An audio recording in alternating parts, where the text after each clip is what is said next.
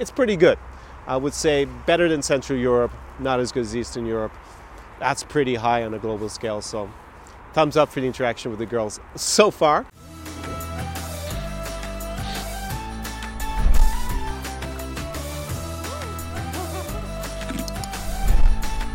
Zar Experience. Privyet is Kazakhstan and welcome to another episode of the Vodka Vodcast with me, Connor Klein. This is the Zar Experience and this is my first vodcast from Central Asia. I'm in Almaty, Kazakhstan and the genesis for today's video is actually from uh, some of my clients and also some of you who've been following me on Instagram, some viewers on Instagram. Uh, if, you, you're not following me on Instagram, definitely go to my handle at Zar Experience. You get a look behind the scenes when I'm traveling, a lot more raw and maybe candid footage of what I'm up to on a daily basis. And it's very helpful for you to know about what it's like if you come to hang out uh, in the regions that I'm in. Normally, of course, I'm filming from Eastern Europe, so that's Russia, Ukraine, and Belarus primarily. Uh, but I've been in here for the last two and a half weeks in Central Asia. First, I was in Uzbekistan, uh, going down the Silk Road. Going to be a stunning vlog from Uzbekistan coming out here on the channel in about two weeks. So definitely make sure that you are subscribed and you've whacked that notification bell so that you get notified when I upload that one. It's definitely going to be an interesting and a bit of a different vlog to what I normally shoot on the channel. So basically, the question was, Connor, what the hell are you doing in Uzbekistan and Kazakhstan? And should you also be interested in coming here? If, I mean, you are a regular viewer of the channel, if you watch this podcast, so you know that I'm obviously a big advocate of traveling in Eastern Europe. So, as I said, Russia, Ukraine, and Belarus. So, why have I come here? And I'm, today's podcast, I'm going to go through just a few things that you can expect uh, and make a bit of a comparison with Eastern Europe and parts of Central Asia. So, when we talk about Central Asia, where the hell am I talking about? I'm talking about Kazakhstan, and no, no Borat jokes. It's nothing to do with the film Borat. That was obviously a complete spoof, and it was not even shot here in Central Asia. Uh, never mind, Kazakhstan was actually shot in Romania, and they don't speak Kazakh. None of the actors are Kazakh, so definitely forget all that.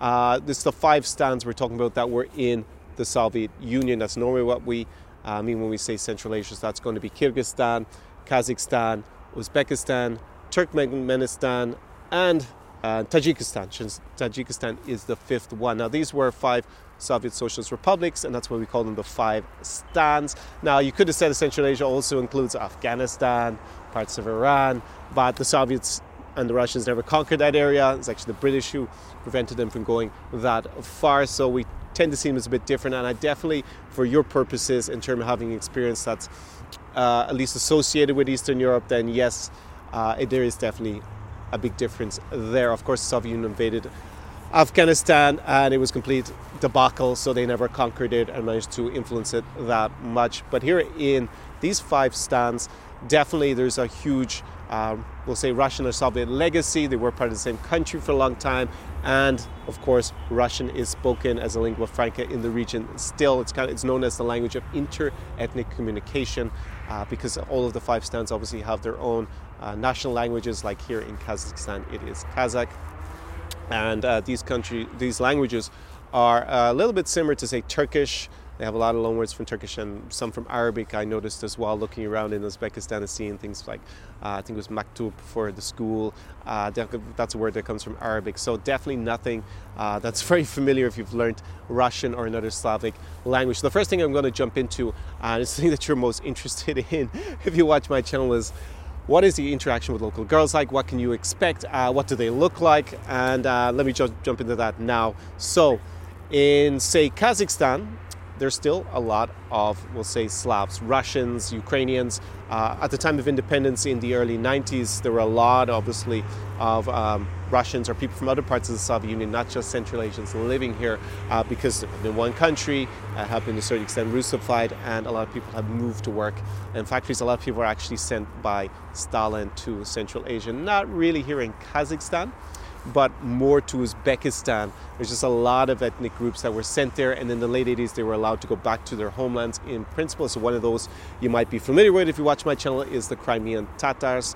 Uh, they, of course, were expelled from Crimea and they lived in Uzbekistan primarily. And then in the late 80s, under, I guess, um, Glasnost, and perestroika and the kind of changes introduced by Gorbachev, they were allowed to start to move back, and that accelerated in the early 90s. So a lot of people left here.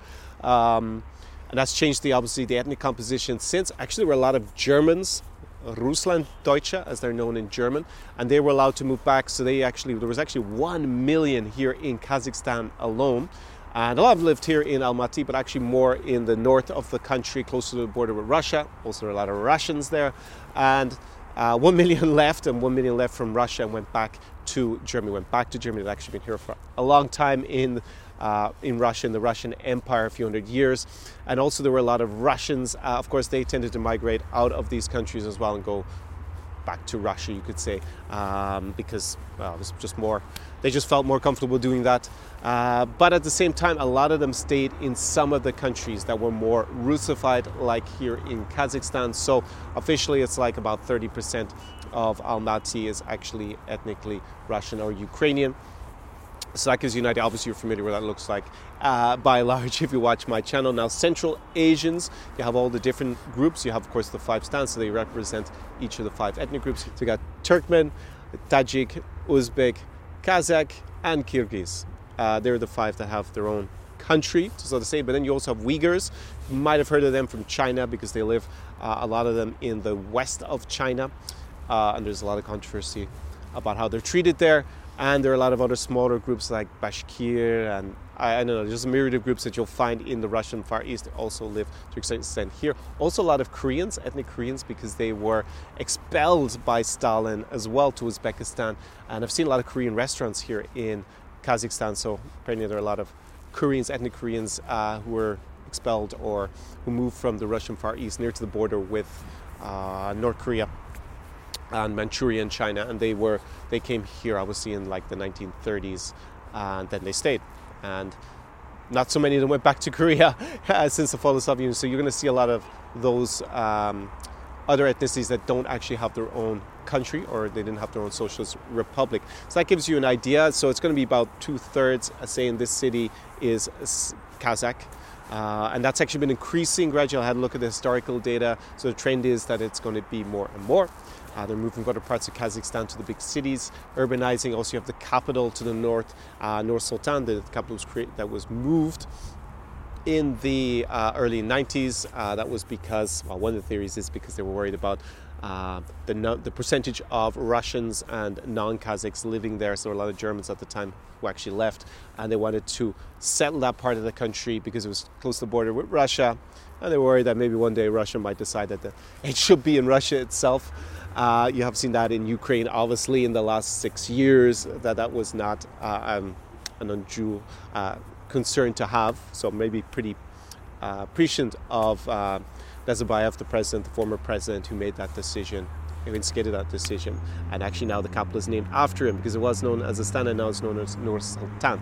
So there you go. So you have an, a little bit of an idea. Central Asians tend to look well Asian, so uh, but they are different to say Chinese. If I mean, we all Han Chinese is probably the biggest ethnic group that you're, you're probably familiar with as being Asian or East Asian. And Central Asians tend to be, I would say, on average, um, a bit taller, for sure. Um, maybe a little bit more darker um, in terms of skin complexion. Uh, and I mean, obviously, their faces look different. It's more, um, well, Central Asian as opposed to East Asian. So maybe Google that, maybe show a few photos of what the people there look like. Uh, and they definitely have a very distinct culture um, that I've seen. Like, for example, here in, well, I'll go to this later in the video, but they're big into horse meat. It's more this nomadic tribesman on the steppe uh, culture as opposed to having a more sedentary culture historically. That's actually why there are not so many cities or historical buildings in the cities here, in particular in Kazakhstan. I'll go into that later in the video. But in terms of girls, I would say uh, compared to the countries I'm normally in, the look is obviously on average different. You do have people who are mixed between Central Asian and uh, say Slavic, and then you have a certain Slavic minority. That's pretty big here in Kazakhstan, less in Uzbekistan where it was previously. There it's probably in the capital maybe about 5%, and uh, obviously the majority of people there are Uzbek who look a bit different to uh, people here in Kazakhstan. I would say definitely like distinctly different, having gone from one country to the other. And they have a lot of Tajiks also in the cities I visited in uh, Uzbekistan, they actually tend to look often more like people from Iran. If you're familiar with that, maybe the Kardashians, uh, no, the Kardashians are Armenian, but uh, so definitely not like them. But the, actually, the look is actually a little bit similar, I think, to what you would see there. That's why I thought of the Kardashians uh, off the top of my head. But that kind of Iranian Persian look, uh, you see that quite a bit amongst uh, Tajiks or people in Uzbekistan, and a little bit here also in Kazakhstan. I've seen that look, which I actually like quite a lot uh, personally. So you see, you have a little bit of diversity in terms of if you happen to be someone who's actually into Asian chicks or have that what's known as yellow fever, then this is probably a good place for you uh, because the majority of girls are going to look like that. The majority of people look like that. But of course, uh, on my channel, normally we're covering Eastern Europe, so you do have that minority of Slavs. And uh, then you have the slightly more Iranian look, I would say, that you find in parts of the region as well. I've also been to Kyrgyzstan uh, on a previous trip. Um, I'll dive into that in a little bit as well. Again, they look more Central Asian. They look more Asian, we'll say, in terms of features than, say, Iranian in general, from what I see. I haven't been to Tajikistan or to Turkmenistan yet. I was going to go to Tajikistan on this trip, but uh, since I've been a Caesar, a bit Tajik, then I can give you my feedback on that look at least. And then Turkmenistan is like the hardest to go to. I'm going to have a video, a tip Thursday about uh, the visa free regimes, and actually, Turkmenistan you need a visa for, and it's pretty much known as the North Korea of Central Asia, so not too many people go there, and it's a bit of a strange place apparently. Uh, but I have to go there myself, maybe on a trip later this year. I will. I'm not sure if I'm going to be really allowed film very much there, but we'll see. Anyways, so I went out and partied, which is the thing that you want to know about the most, and I also opened up Tinder here to see what it was like. And I would say overall, in terms of looks and what is appealing to me, and obviously if you watch my channel, you have a fair idea what I what I like in terms of aesthetic look. I do hang out in the region of the world with the most beautiful women uh, in Eastern Europe, and I, I think that actually the, the, level of beauty is quite high here. Um, not just amongst the Slavs, but also amongst Central Asians. Of course, it is a little bit more of a different, obviously aesthetic look, so a little bit of a different taste. But uh, overall, I would say that they're maybe you're not going to see as many beautiful women uh, here in Central as you're going to see in, say, Ukraine or in Belarus for sure. Uh, but I still think the level is extremely high. I would say mm, probably a little bit higher than um, Central Europe, so countries like Hungary, um, Romania for sure. I think it definitely there's a lot better looking uh, Central Asia, people in Central Asia on average. So definitely, I think in terms of just the natural beauty that you're going to see, which is always as guys, we're very visual. We're primarily visual, so this is the most important factor. As superficial as that is, I would say giving it a thumbs up overall. I'm not exaggerating saying that it's going to be a, a similar experience to going to uh, Eastern Europe, so Ukraine, Belarus, or Russia. But in Russia, of course, they have a lot of immigrants from this region, Central Asia, anyways, and from the Caucasus. So um, that look is actually a lot more common in Russia than you're probably going to expect, especially when you go to Moscow or St. Petersburg. Uh, it's maybe the percentages change a bit. Obviously, essentially are the majority here, whilst they're a minority in uh, the big cities like Moscow and St. Petersburg. But you're going to be, if you go to those cities, going to have a, a little bit similar taste. You're going to have this mix of Slavs and Central Asians, and they're also from the Caucasus. So I think in terms of the beauty level, definitely uh, impressive, but not at the same level um, in terms of seeing just absolutely stunning women as you're going to see in Ukraine or in Belarus or in Moscow, for example. Uh, but definitely very, very high level. And I think here in Kazakhstan, actually, girls are very refined. Uh, the level of style is a lot higher than I've seen on average in Eastern Europe, it's definitely in the, the higher echelons, if we're to use that as, uh, as also a metric. I think I was actually quite impressed. Here in Almaty, it is definitely not a poor place at all. People have good style. There's a lot of um, high-end shops, a lot of nice cafes, bars. So uh, it's definitely very civilized. Uh, my friend Andy, we had a little bit of exchange yesterday. He was watching my Instagram stories, and he said, "Yeah, that he sees that it's civilized is the word that he used. Um, so definitely, that's uh, also with the women. Definitely very well mannered as well. And in terms of how they react to me, obviously you can see what I look at in terms of an aesthetic look. I do speak Russian, always remember as well, which I'll get into as well a little bit later in the podcast. Uh, and I'm obviously Irish British, I'm a Westerner. Uh, the reaction was very positive, very positive in general. Um, not sure if that's going to be the same for all foreigners, but because there's so few tourists here uh, and the people seem pretty open uh, and friendly, at least in Almaty in Kazakhstan, also in Uzbekistan, I thought um, definitely you're going to be popular if you have my aesthetic look for sure. Uh, if you could, were to come to Central Asia, so that's something also to factor in, um, in how popular you're going to be. Now, most uh, Central Asians are Muslim, not entirely, of course, but most of them are Muslim. They tend to be uh, a little bit more conservative than in Eastern Europe. Um, there are, of course, the 30% that are Slavs. That's going to be more or less similar, but they are definitely a bit more conservative in terms of sexual mores. And uh, they tend to dress less alcohol, I would say, on average, for better or worse. it depends what you're into. I don't like girls who are very drunk, anyways, so that's not such a big deal. But uh, you will see a lot of girls drinking non alcoholic cocktails. It's not um, like going to uh, Saudi Arabia or something like that. It's not um, extremely religious. Uh, it was part of the Soviet Union where, of course, atheism was what was officially allowed. So they were, I guess, de-religiousized maybe to a certain extent during that period. And so I would think it's pretty similar to say being in maybe, if I remember correctly, it was a while since I've been there to Bosnia in um, in the Balkans where people are Muslim overall, but it's not um, extremely religious. So it's um, actually not so different. Maybe maybe a little bit more religious than being in Western Europe or in Eastern Europe, but not uh, hugely different. But just bear that in mind that it is uh, definitely a bit more conservative. Uh, I thought Uzbekistan compared to here in, uh, in Kazakhstan, in Almaty, is definitely more reserved, a lot more conservative. I did open up Tinder, as I said. Here it's pretty popular, it's clear. Uh, to use Tinder, it doesn't seem to be unusual. There are a lot of girls on Tinder. Uh, in Uzbekistan, I opened it up in the capital Tashkent, and no, there was very few girls on Tinder. And actually, out there, it was pretty. Uh, there were definitely lots of girls out in the bars and the clubs. Uh, in Uzbekistan, um, in the capital Tashkent, not in the other cities like Samarkand and Bukhara that you'll see in my travel vlog. There, there was not very much nightlife at all. Uh, Tashkent did have a good bit, and I've been to, um, of course, uh, the capital of Kyrgyzstan, Bishkek. And when I went to Bishkek, it was a few years ago now, uh, it, the nightlife didn't really blow me away. Uh, it was definitely better in Tashkent, and Tashkent and Uzbekistan starting to open up since they had a change of government, change of leadership uh, about a year or two back. So uh, that seems to be an up and coming place and definitely is becoming more liberal. Here in Almaty, this is definitely known as the place that's the most liberal in all of Central Asia, and it's pretty cool to vibe out in the clubs and the bars. I was there over the weekend. Uh, Saturday night was actually a little bit weak uh, compared to the Friday night. It seemed like Friday night was the main night. Uh, but it was it was a lot of fun, very awesome. People were very friendly, open. Both boys, uh, guys and girls were friendly to me. I didn't have any problems. People definitely drank a lot. A lot of the guys needed to be chaperoned out by the bouncers, so um, I didn't see any violence. But uh, which was different to Kyrgyzstan. When I went to Kyrgyzstan, they were definitely a lot more aggressive, and I saw a good bit of violence in bars. And actually, a lot of that was directed towards Westerners, just in Kyrgyzstan, not here in um, Kazakhstan.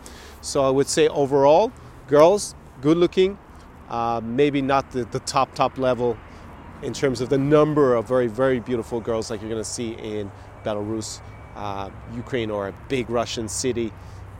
But definitely, we'll say just below that, and that's obviously very impressive nonetheless. Sophisticated, friendly, very open here in Kazakhstan, in Almaty. and, same time, especially if they're Central Asian and Muslim, probably going to be a bit more conservative than girls who are Slavic or from Eastern Europe. But overall, it's pretty good. I would say better than Central Europe, not as good as Eastern Europe. That's pretty high on a global scale. So, thumbs up for the interaction with the girls so far. And just but just bear in mind, it will be a bit different depending on probably the ethnic background and the city you're in. Obviously, if you're here in Almaty, it's very liberal uh, compared to being in like Samarkand, which is uh, a very beautiful city, but it is a little bit of a small town feel, and there was not much going on at night. So uh, definitely bear that in mind. It's about to a large extent where you pick. So Ukraine versus Uzbekistan, you're definitely gonna have more fun with girls in Ukraine.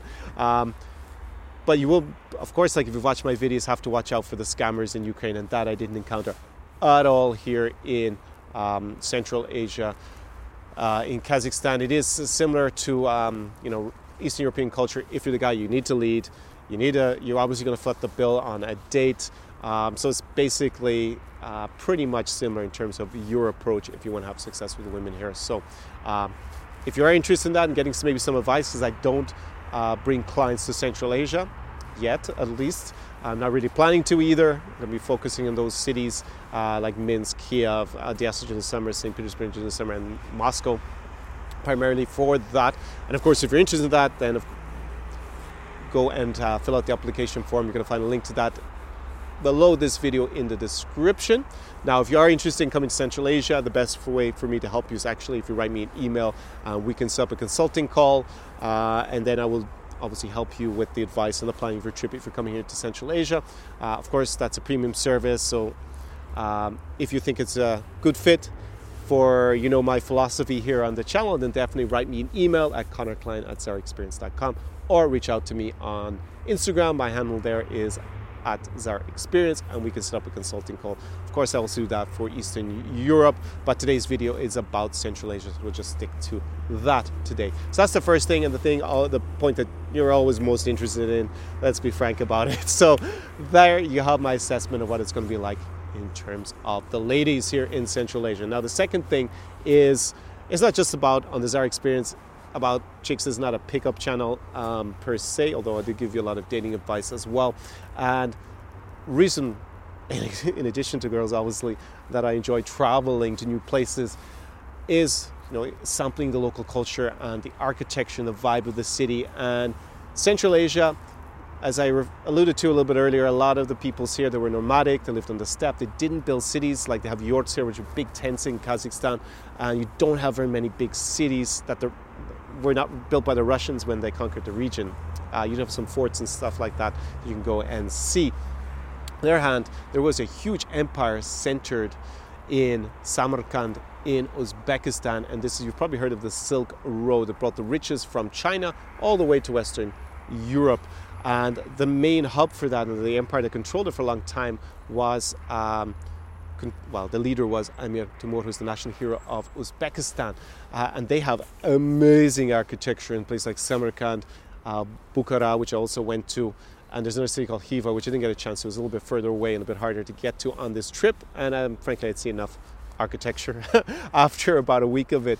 Uh, we were like, about five, five days, five nights in that region. It was absolutely stunning. That is definitely a must see if you come here to Central Asia. Now, I personally hadn't gone there before because I didn't want to go on my own. And most of my friends don't want to go on a architectural trip of Central Asia. So I did go with a girlfriend. That's going to be in the, the vlog. And I think that's a good way to go and see it.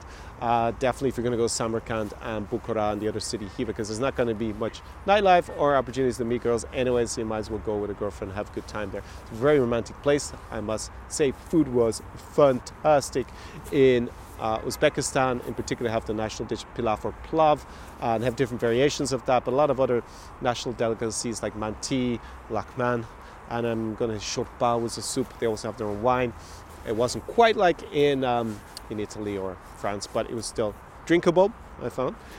So that was the cultural side of things. Now, in the other parts, Tashkent has a lot of interesting stuff to see. It is a big modern Soviet city. It was at one stage destroyed by an earthquake, so the Soviets rebuilt it.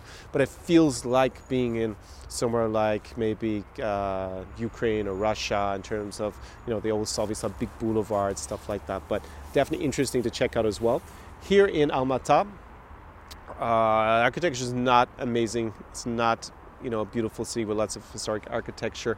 I just have some new buildings. You're probably going to see them up here. I'm just looking at the viewfinder. That's just been built. I was over there. There's a lot of nice office buildings, uh, very nice upscale shops and restaurants and stuff like that there. But uh, in terms of historical architecture, because they didn't build big cities uh, traditionally, you're not going to find them.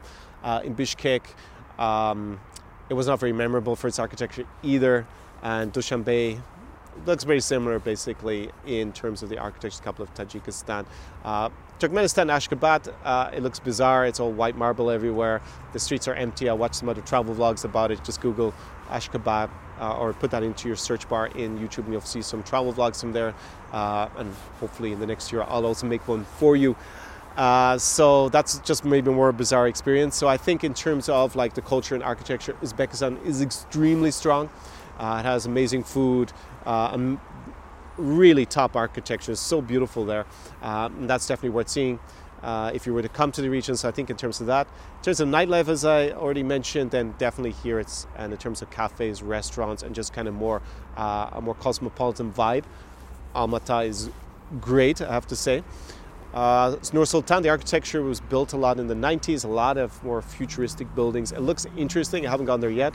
Had intended to stop over on my way here, but then my flights changed, so I didn't get my eight hour stopover to actually just go in and look at the architecture. But that is also interesting to see. Uh, it's very cold there in the winter. As you can see, I'm in early February and it's probably just around freezing. It's not that cold here in Almaty. But in Nur Sultan, it was minus 27 last week. so bear that in mind if you're coming here during the winter, it can get very, very cold. So that's in terms of the cities and the culture. In terms of language, because I know that normally my viewers don't speak Russian, so you probably don't have a great command of the Russian language. That is going to be more of an issue, I have to say, than being maybe in Eastern Europe in the big cities. They just don't have the volume of tourists. This, surprisingly, some people spoke very good English here in Almaty in Almaty. Uh, but of course, I speak Russian, so especially when I was talking to girls, um, they basically all replied to me in Russian. I had maybe one girl throughout the entire week who tried to speak to me in English. Uh, but you do see that uh, maybe in cafes and some restaurants, if they speak English, it tends to be a very high level. Uh, but otherwise, people are maybe a little bit shy about it, and I didn't get the impression that it is particularly high. Uh, and it's probably about the same at best as being in Eastern Europe. So pretty low. Don't expect it's going to be like Prague in Central Europe or Poland, like going to Warsaw. No, not at all. That is going to be more of an issue. So definitely, it's worth investing um, in learning Russian in general. Anyways, if you're interested in this region, but definitely if you plan to come to Central Asia, probably a little bit more. Um, and interesting, Russian. Uh, not everybody spoke amazing Russian if they were young. Um, in Tashkent, uh, when I went to the outskirts of the city, I had to do something there uh, for an afternoon, and actually, a lot of people, the Russian was not really, really good, especially if they were young because they're just not used to having to speak it. Uh, they could understand it, but they weren't great at replying. So the level of Russian is probably declining overall. Here in Almaty, that's not the case. Um, it's bilingual as a city. Uh, I would say most people seem to be speaking Russian uh, more than Kazakh here. So definitely, if you speak Russian, you won't have a problem. The only place where English I found spoke a lot on the trip was in Bukhara, which is a historic city, uh, a bit smaller than Samarkand, uh, on the Silk Road. There, actually, everyone kept approaching us in English. Um, because obviously, I, apparently, I look like an English speaker, and uh, that was the only place that happened. So definitely, because that was very touristic and it was a smaller town, and the the economy depends on tourism. They did seem to speak uh, English, and uh, it was actually pretty good, the English that they spoke to me. So, uh, probably you're fine if you're doing a touristic experience, but you know, on this channel, I don't really recommend that. It's not so interesting for me personally to be on a package tour, be brought over to buy souvenirs, not my scene. Uh, also, because I'm uh, location independence, I can't drag everything with me all the time. So, definitely invest in learning Russian. Expect the English skills to be at best overall like Eastern Europe, so pretty low. So just a little bit more about the food and the cuisine. As I said in Uzbekistan, it was pretty top. I really love the food in Uzbekistan. Here in Kazakhstan, because it's very cosmopolitan here in Almaty, there's a lot of good restaurants. The food overall was very good, very high standard. I would say that if you don't like horse meat, uh, it might be a bit challenging because they eat a lot of horse meat. And actually, girls in general told me they eat it themselves at home, um, who I met here. So it's definitely a national tradition. It's not just something for tourists or something they have just randomly. They eat horses pretty much as much as they seem to eat uh, lamb and beef. so um, I had a very good horse steak. I ate horse at least four times already here. I grew up with horses. In Ireland, we don't eat them. we just um, obviously ride them and stuff. So uh, it is a bit maybe of a weird thing. I don't think I like it as much as, say, good beef steak or a very nice lamb chop, but overall it was very tasty. So just be uh, prepared for that if you have some, uh, like if you were a vegan, which probably not if you watch my channel either. Uh, it's going to be a big struggle in Central Asia because they eat a lot of meat. Reminded me a little bit of the Balkans. It's getting a bit chilly here, so I'm going to conclude on just one final point because I also want to put my drone up since I got it back and actually went cloudy, so it's going to suck my drone footage from Kazakhstan. Infrastructure. Now, my, that's actually also an analogy to the fact my drone was confiscated as Tashkent airport. I did get it back. Going to talk about that in the vlog. And um, uh, yeah, so I have no drone footage at the moment. Trying to resolve that. Uh, getting some drone footage and some rights to it so I can show it to you in the vlog. Uh, infrastructure was not very good uh, in terms of internet connectivity. It was pretty terrible in Uzbekistan. Uh, for large parts, I just couldn't upload stuff. Um, just in my hotel in Samarkand, Dalimach. It was actually pretty good in the reception. It was very fast in the reception, but otherwise it sucked everywhere.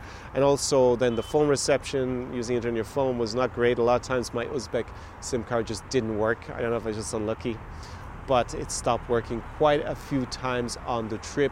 So just be aware, don't expect the infrastructure uh, in terms of yeah, internet to be great in Central Asia. Here in Tash in Almaty, it's it's okay. It's not super fast, but it is faster at least than Uzbekistan. I can't vouch for the other areas because it was a, this is a while ago when I was in Bishkek, and then it was, it was fine in my apartment when it was in Bishkek, uh, but not super super fast. So I definitely thought it was better in Eastern Europe than here in Central Asia. Other issues with infrastructure, the trains are very good in Uzbekistan, very very good fast modern trains. Uh, it just was a problem. Uh, as a foreigner, because you couldn't buy a ticket online with a foreign credit card, which is like so annoying in 2020. Come on, Uzbekistan uh, which meant that basically I had to pay an agent where they charge you a big surcharge just to basically uh, pay with a credit card, Uzbek credit card, which is stupid to lose that money uh, for that reason. And I did go and buy it in person then the second time. Uh, and yet there was another issue with the terminals. It seems like your foreign credit card will now work in most terminals in Uzbekistan but most of them were not aware of that. So they told me, no, it won't work unless it's a card. And I said, try it. And then normally it works. A few couple of times it didn't. Uh, so it seems to be, I've improved a lot. But they didn't think, for example, I could even pay in a foreign credit card uh, at the ticket office for the train. So I was like, yeah, it's not good for your tourism promotion if I have to go and keep withdrawing cash to be able to pay you. Uh, but they seem to be improving that. But the online, not to be able to buy the train ticket is like, come on, like what, what year is this? It's 2020. So definitely they could work on that. Here in Almaty, worked everywhere. My credit card it wasn't a big deal at all. They add the tip actually here onto the card. You could just be aware of that as well. Uh, then both in Uzbekistan and here in general in Kazakhstan, they add the tip in. It was 10% here in Almaty. Actually, it was 12 to 20% a lot of the time in um, Uzbekistan. Uh, the one thing that I should have mentioned, but it's only getting to now at the end of the video, which is really interesting, is the price level. Price level was extremely low.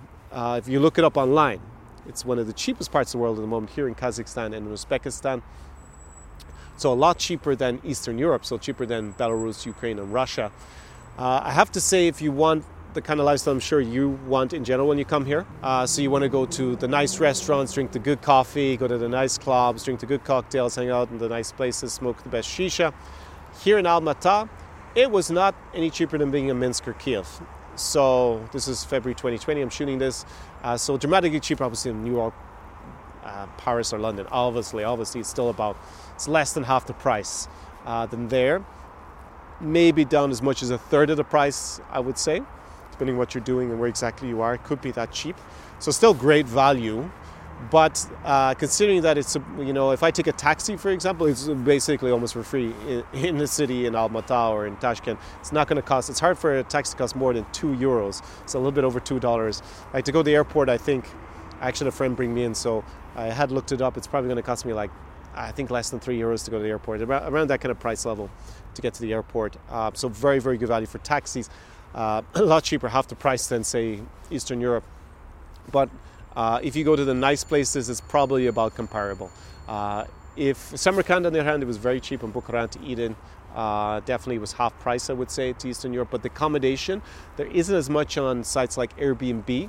As a result, there's less competition on accommodation. It's more heavily, it's maybe more heavily regulated. I don't know, or just local people haven't started to rent out their places as much as you would expect. Definitely like Kiev, for example, or even Minsk or St. Petersburg. So the prices were definitely higher than I was expecting, and it was comparable to being in Kiev or Minsk uh, for sure. Uh, whilst if you look at the overall price levels and the rental levels, it should actually be a lot cheaper, but it is not. So overall, in terms of price, very attractive still going to be uh, the same as being Minsk and Kiev, which is obviously very cheap compared to even Central Europe. Uh, never mind going to expensive Western Europe. Uh, definitely very good in terms of price. Just be aware that sometimes the connectivity and the infrastructure is not at the same level as you would expect. English, of course, if you're relying on it, also going to be a bit tricky at times. Um, and in terms of the girls, also better than Central Europe. So I think if you're planning a trip and thinking Eastern Europe, Central Europe, or Central Asia, it's in the middle. it's definitely going to be a lot more fun and more interesting, I think, than going to Central Europe. Uh, but at the same time, you're probably going to have a better, more czar like experience in Eastern Europe, in Belarus, Ukraine, or Russia than here. But overall, I'm pretty happy with my experience. That is the end of today's vodcast. Uh, anything else I should say? Well, obviously, if you're interested in seeing more of the Conference Central Asia, I am going to come back in probably a few months and make a vlog here from Almaty, maybe go to Tajikistan. I will not be focusing on this region. Uh, the channel is obviously focused on Ukraine and Belarus. That's where most of the videos are from. And I will be going more to Russia in 2020. So I rather than spending a lot of time here, I, I really want to show you Russia as much as possible, especially do some more content from St. Petersburg and Kaliningrad, which have become kind of a little bit visa free um, now for European Union passports, not for North Americans yet, or for UK citizens uh, who obviously left the EU. Uh, sadly, at the end of the mo- of last month. Um, so I'll be focusing mainly on content from there over the next year, but there's going to be a little bit more from from also Central Asia. So if you're particularly interested in Central Asia, then obviously subscribe and whack the notification bell so you get notified when I upload the videos here. And that's about it. If you've been to Central Asia, definitely drop me a comment below in the comment section. Let everybody else who's watching this video know how you got on. And I will see you very soon in another video from Central Asia because we're going to edit up the vlogs here before I get back. Tomorrow I'm flying to Minsk in Belarus, magical Minsk. This Vidania. See you very soon. Zar Experience.